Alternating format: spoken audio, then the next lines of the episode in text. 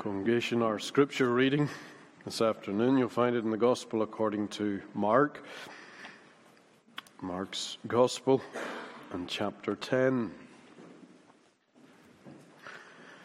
And we'll begin our reading at verse 17 of this chapter, Mark chapter 10, beginning at verse 17, and we'll read down to the end of verse 31 going to look at verses 17 to 22. Jesus' encounter with the rich young ruler. now, as he, that is, Jesus, was going out on the road, one came running, knelt before him, and asked him, Good teacher, what shall I do that I may inherit eternal life? So Jesus said to him, why do you call me good? No one is good but one, that is God. You know the commandments do not commit adultery, do not murder, do not steal, do not bear false witness, do not defraud, honor your father and your mother. And he answered and said to him, Teacher, all these things I have kept from my youth.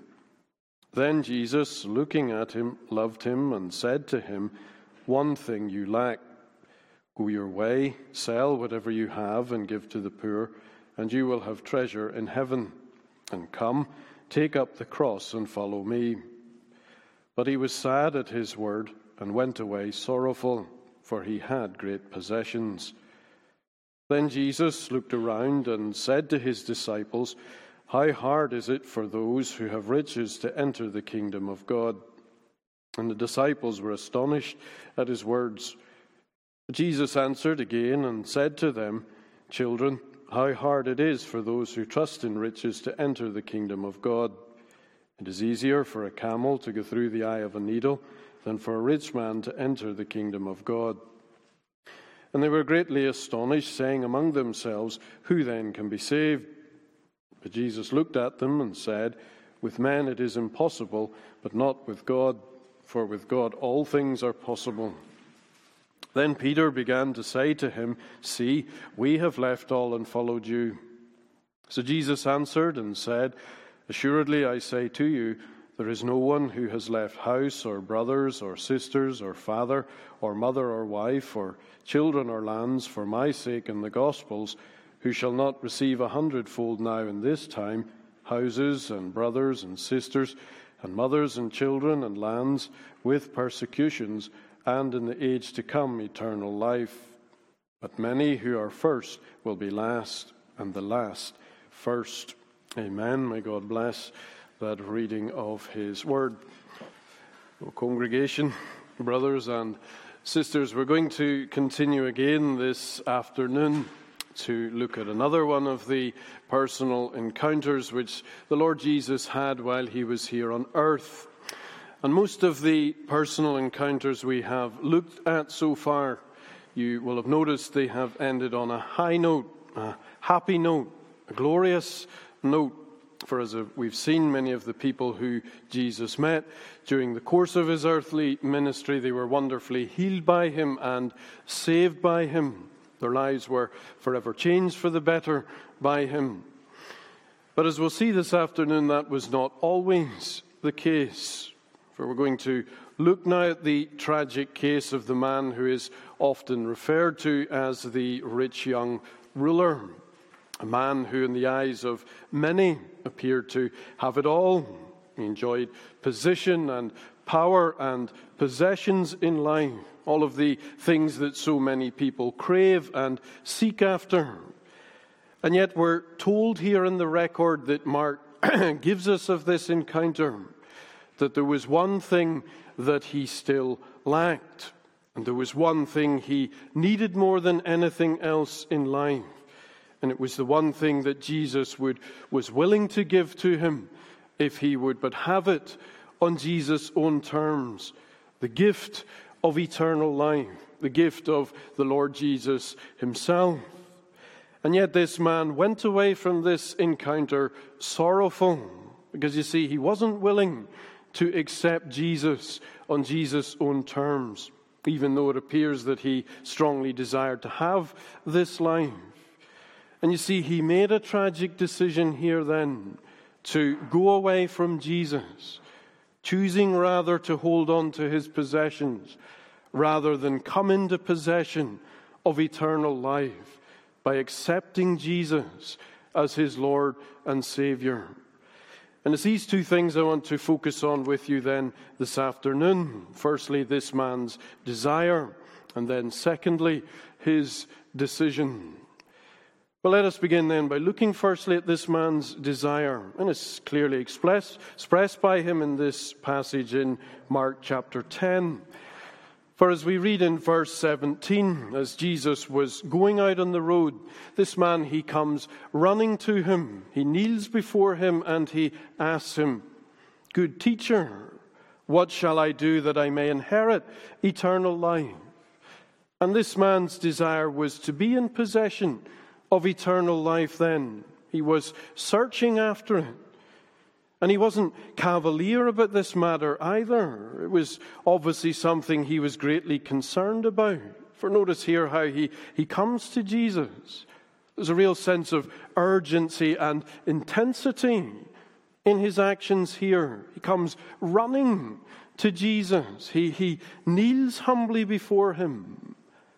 And we know from Matthew and his account of this same encounter in Matthew chapter 19 and verse 20 that this man, he was a young man. He was still in the prime of life, full of the vigor of youth. And you see, he wasn't simply coming to Jesus here then, thinking about this matter of eternal life and knowing that he's nearing the end of his life. And so he's, he's thinking to himself, well, well, maybe I better start to, to think seriously about this. No, he's, he's still a young man. And yet he obviously senses his urgent need of eternal life. And you see, it's a good thing when young people do have a, a sense of their need of eternal life. It's a good thing for a young person to show an interest in spiritual matters when they are still in their early years. That's why the writer of the book of Ecclesiastes in chapter 12 and verse 1 of that book, he exhorts young people remember now your Creator in the days of your youth, before the difficult days come and the years draw near when, when you will say, I have no pleasure in them. And I say to all of the children and young people here then, make this matter of eternal life, of seeking after God. Make it your top priority in life. Don't put off this matter. Don't think that other things they are more important and worthy of your attention. For as we'll see, this is a matter of life and of death. And don't forget that there is a longing in your heart and mind for eternal life. You may not think that that is the case. You may not identify it as such or even call it that. But you know you do have a longing deep down in your heart to know real joy and peace and happiness in life. You have a longing to experience satisfaction in life. We all do. We all want to have a, a sense of real purpose and meaning and identity and worth in life. But you see, why is that the case? It's because, as the writer of the book of Ecclesiastes also reminds us in Ecclesiastes chapter 3 and verse 11, God Himself has put eternity in our hearts. God has made each one of us with a heart that senses we need these things to be truly human, to, to live an authentic, satisfying human life. But you see, of course, we wrongly think that we will find these things in something other than God Himself, in our Creator. And so instead, we look to created things to, to satisfy the longings and desires of our hearts. We look to this world, all that it contains and offers, in our quest to find real soul satisfaction and rest. And you see, we're deceived into thinking that we will find what we're searching for apart from God, outside of an intimate relationship with Him in Jesus Christ. But, friends, we need to understand that eternal life, by definition, as Jesus Christ teaches in John chapter 7, 17 and verse 3. It is to know the one and only true God and Jesus Christ whom he has sent. You see, the term eternal life in the Bible, it denotes a special kind of life. Speaking of spiritual life, life that is imparted to us by God Himself, as we saw when we, we looked at the teaching of Jesus to Nicodemus in John chapter 3. You see, eternal life, then, it's the life of God Himself and life with God, then. And these desires and longings that we sense in our hearts, which are bound up with our need for eternal life, they can only be met by God then in relationship to Himself and Jesus Christ. Well, this young man, he comes to Jesus here it seems, with a, something of a sense of the urgency of this matter of his need for eternal life, then. He's desiring to know how he may come into possession of it. And you see, that's a, that's a good thing. It's a natural thing to desire as created beings, as we've said. But of course, there's a problem here in this young man's approach to this matter of eternal life, as Jesus will go on to teach him. For notice how he frames the question which he puts to Jesus here. He asks him, Good teacher, what shall I do that I may inherit eternal life? And he addresses Jesus here as teacher.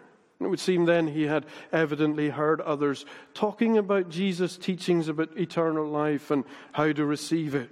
He'd heard about the power and the authority and the wisdom with which Jesus spoke about these matters. And so it seems he comes to him here then, keen to, to learn from him about them.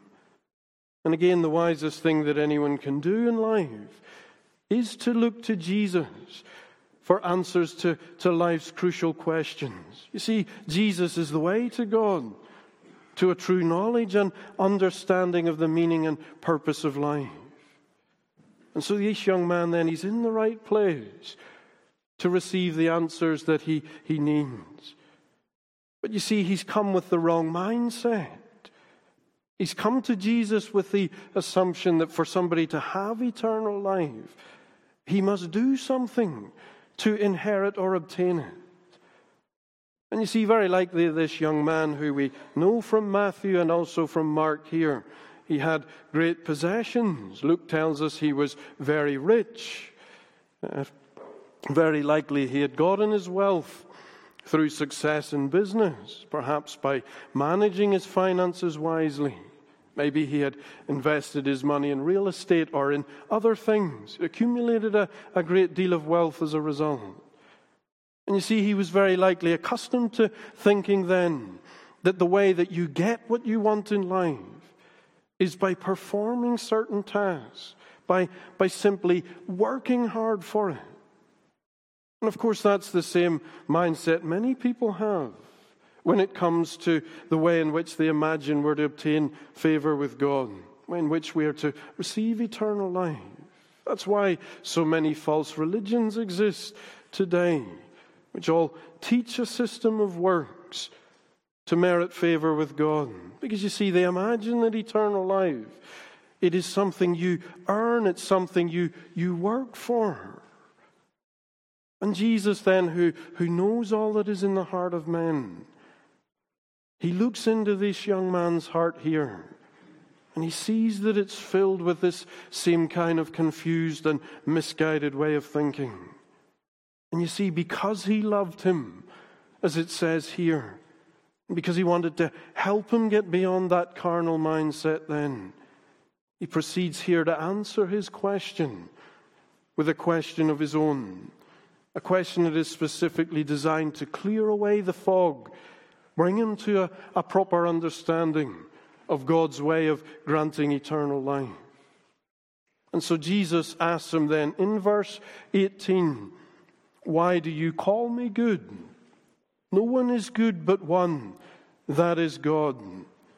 And then Jesus said to him, You know the commandments do not commit adultery, do not murder, do not steal, do not bear false witness, do not defraud, honor your father and your mother.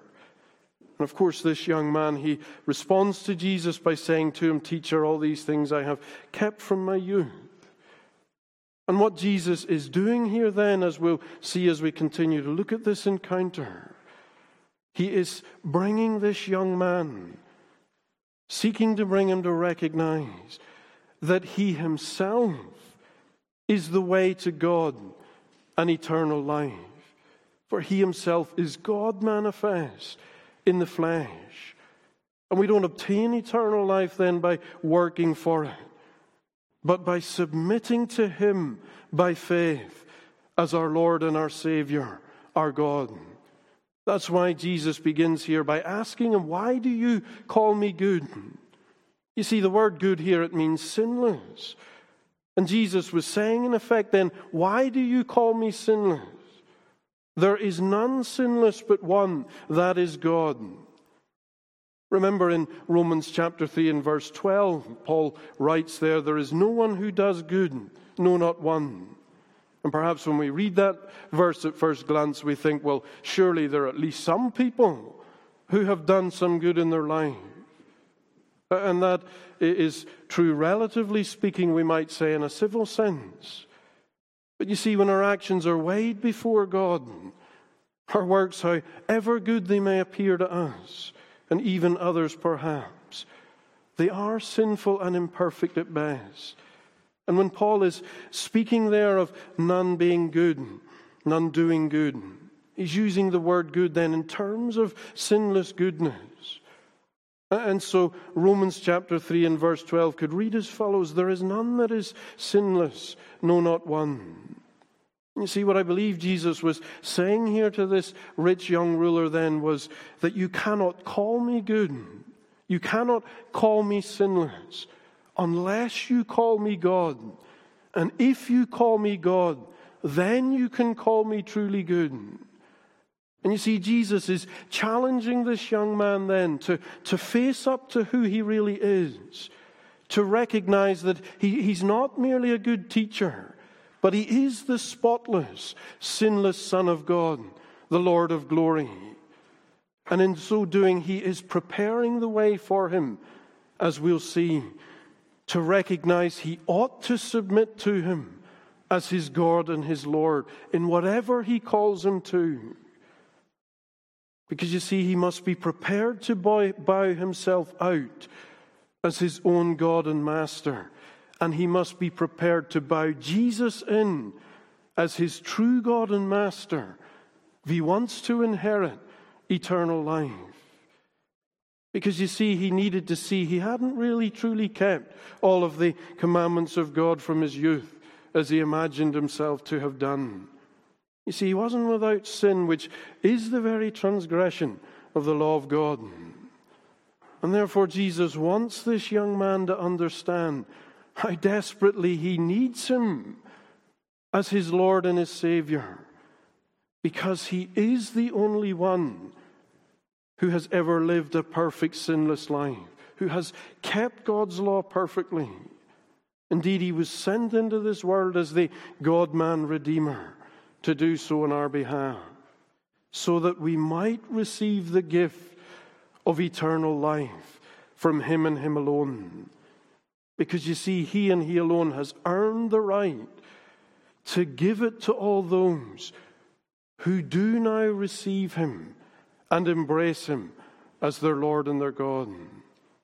And what this young man needed to realize then was this that the way back to God and eternal life, it can never be by way of the law of God, which is summarized for us in the Ten Commandments.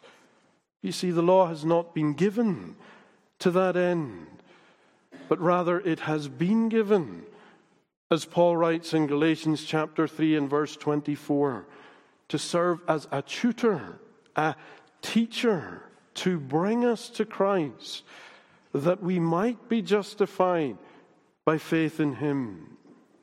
And God's purpose in giving His law, then, it's not so that we would be under the illusion that this young man appears to have been under. You see, he seems to have clearly imagined that he, he had what it took to keep God's law. He even thought that he had done so. Indeed, he seems to have imagined that whatever it took for him to, to do, that God may have required of him to eternal life, he was capable of doing it. You see, what he needed to see was that God has given us his perfect law so that we would see our utter inability to keep it. And thus we would realize our own sinfulness, our own moral and spiritual bankruptcy before God apart from Christ, so that we would then turn to Christ in faith and repentance as our Lord and our God and receive the gift of eternal life from Him. And you see, Jesus is endeavoring to help this man come to this realization here then. Because what he needs is both a change of theology and a change of heart if he is to inherit eternal life.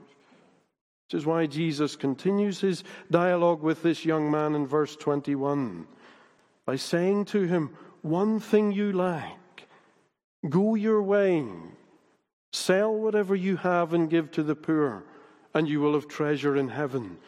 And come, take up your cross and follow me.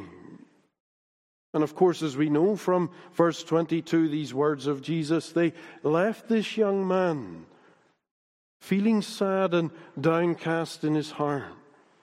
He went away from Jesus sorrowful because he had great possessions. And you see, he made the tragic decision here then to go away from Jesus, choosing rather, as we said at the beginning, to hold on to his possessions rather than come into possession of eternal life by accepting Jesus as his Lord and Savior. And that brings us to consider, in the second place, then, this man's decision. It's a decision which confronts every one of us in the gospel. The decision we must each make as to what we will do with Jesus Christ you see, Jesus doesn't tell this man to go and sell whatever he possessed and give to the poor, and he would have treasure in heaven. To come and take up his cross and follow him. To think that he could somehow earn a place in heaven and inherit eternal life by doing so.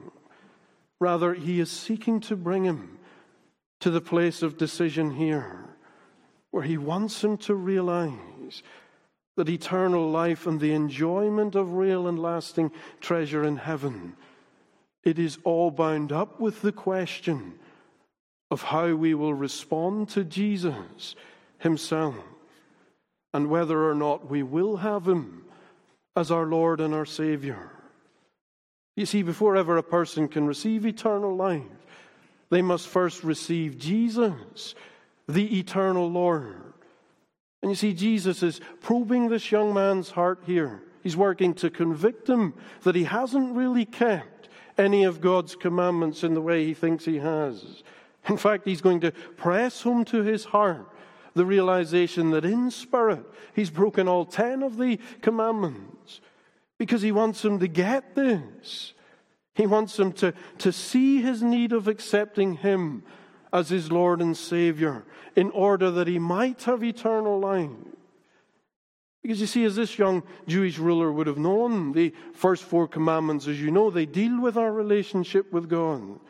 While the last six commandments, they, they deal with our relationship to man. That's why the Ten Commandments can be boiled down and summed up in one sentence to love the Lord our God with all of our heart, our mind, our soul, and our strength, and our neighbor as ourselves. And so, what Jesus is doing here in response to this young man then is he's seeking to get him to see, firstly, that through his unwillingness to sell all that he had and give his possessions to the poor if required by God to do so, he was only demonstrating he didn't really have the spirit he needed to love his neighbor as himself. And thus, he couldn't, he hadn't kept the last six commandments in the way God requires.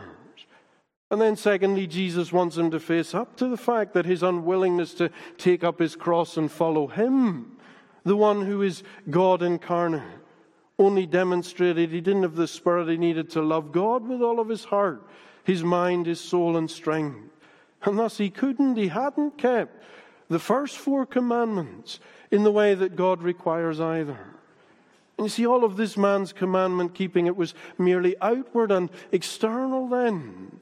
But he had missed the inner essence of the requirement of the Ten Commandments.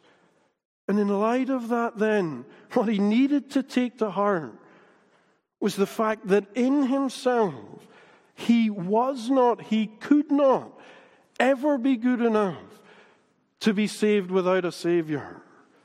And what he needed then was forgiveness and salvation and life through Jesus Christ. In other words, what he needed was to embrace Jesus himself. Because you see, all of these things, they are only to be had in Jesus Christ. And if he wouldn't give up the God of his riches and material then to make room for receiving and following Jesus Christ as his Lord and his God, then he couldn't have eternal life either. Because eternal life, as Paul writes in Romans chapter 6 and verse 23, it is the gift of God in Jesus Christ our Lord. And you see, this man had religion then. He had morality, yes. But what he needed was a right relationship with the Lord and Savior Jesus Christ. But you see, when push came to shove then, and he was being confronted by Jesus with the true nature of what it would mean for him personally to accept him as his Lord and Savior, he wasn't prepared to have Jesus on Jesus' own terms. Because what Jesus wanted from him was a heart that was open and surrendered to him as his Lord and his Master. Because you see, Jesus doesn't come to us in the gospel offering salvation and eternal life to us apart from himself, apart from receiving him as he is in himself, as both Lord and Christ, as Lord and Savior. That's why, for example, in Acts chapter 16, when the Philippian jailer asked Paul and Silas, What must we do to be saved? The answer they gave was, Believe in the Lord Jesus Christ, and you will be saved. That's why in John chapter 1, the great chapter in the Bible that tells us Jesus is God manifest in the flesh, that he is God the Son, that he is Lord of all. That same chapter tells us that it's as many as receive him. To them he gives the right or the privilege to become the children of God to those who believe in his name. And you see, receiving Jesus and believing in his name, they are one and the same thing, then, according to John. And to truly believe in Jesus Christ, then, is to receive Jesus Christ himself, not simply as a means to an end that we may inherit eternal life. Rather, it is to receive Jesus himself as our Lord, our Master, our God, our Savior, our all. And that means then that anything that stands between us and Jesus as the unrivaled Lord of our lives, we must be prepared to give it up. Because you see, He must be preeminent in our lives. For as you've heard me say before in the words of Hudson Taylor, unless Jesus is Lord of all, he is not Lord at all. And you see, that was the problem with this rich young ruler here then. He wasn't prepared to crown Jesus as Lord of his life, wasn't prepared to have eternal life on Jesus' own terms because his possessions were clearly his idol, his God, and they meant more to him then than Jesus Christ. And so when Jesus called on him then to, to give them up here in order to take up his cross and follow him as his only rightful Lord and Master, he simply wasn't prepared to do it. And thus he could never have eternal life. Because you see, there is no life apart from Christ and a willingness to bow the knee of our hearts to him as our Lord and our Master, our all. And this young man wanted to inherit eternal life, yes, but he needed to understand that an inheritance is something granted because of a relationship. It is something that is received only when you are in a certain relationship. And you see, he couldn't have eternal life then apart from a relationship with Jesus Christ as both his Lord and his Savior. And Jesus brought this young ruler then face to face with a life and death decision here then, just as he brings every man, every woman, every boy, and every girl face to face with a life and death decision in the gospel. Because you see, in the gospel, he asks each of us, What will we do with him? What do we think of him? Will we have him as our Lord and our Master, our all? And you see, when all is said and done, that is ultimately the question that will determine whether we will enjoy life, eternal life in heaven with God and Christ, or whether we will experience eternal death in hell with the devil and his angels. What do we think of Christ? That's why John Newton, in one of his lesser known hymns entitled, What Think Ye of Christ?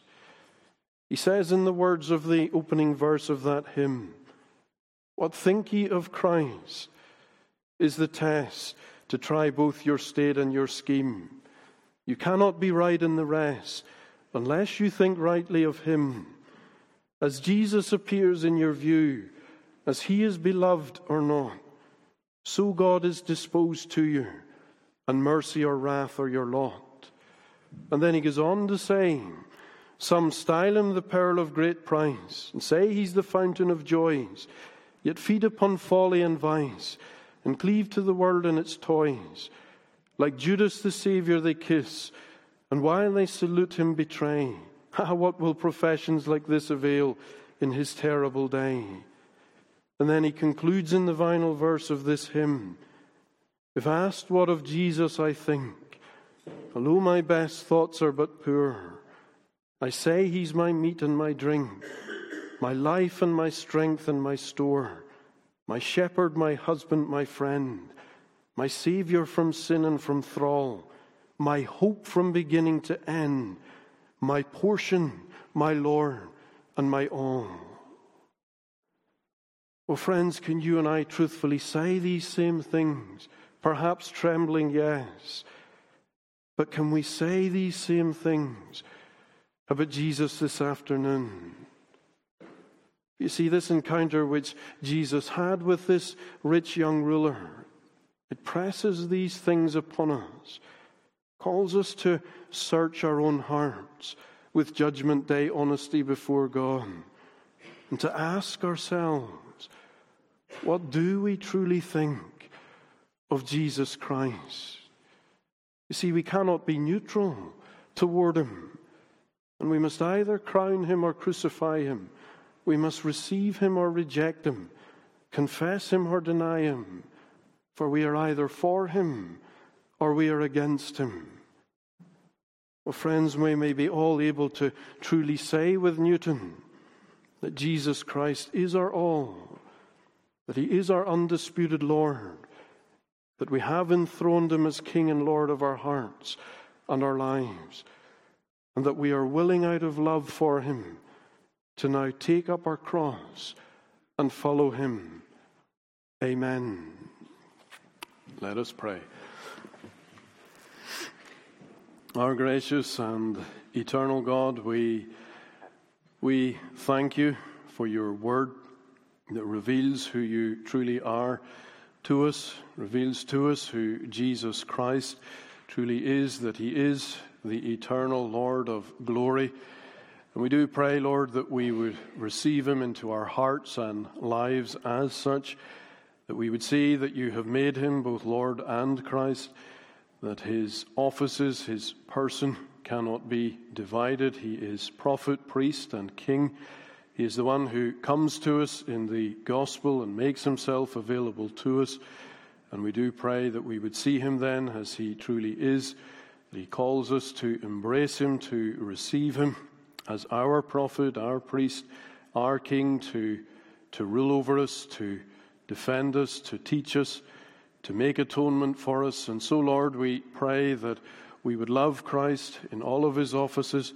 We do pray that we would be willing to have him as our Lord, as our King, to, to reign over us. And we do pray that our, our hearts would be his, that they would be given over to him. We do pray that we would bow the knee of our hearts to him, that we would be willing to give up anything that He would call us to give up in life, that whatever sins or things in our lives He identifies that are a hindrance to our crowning Him as Lord of all, that we would willing, be willing to be rid of them, that we would see that we are to lay aside every weight, the sin which does so easily ensnare us, and that we are to run the race set before us, looking unto Jesus, the perfecter, the author of our faith and so, Lord, we pray that you would bless and apply this passage of Scripture to our hearts. Help us all to, to examine ourselves as to where we stand in relation to Jesus Christ, to be asking you to give us judgment day honesty as to what we truly think of Christ. Is he our Lord? Is he our all?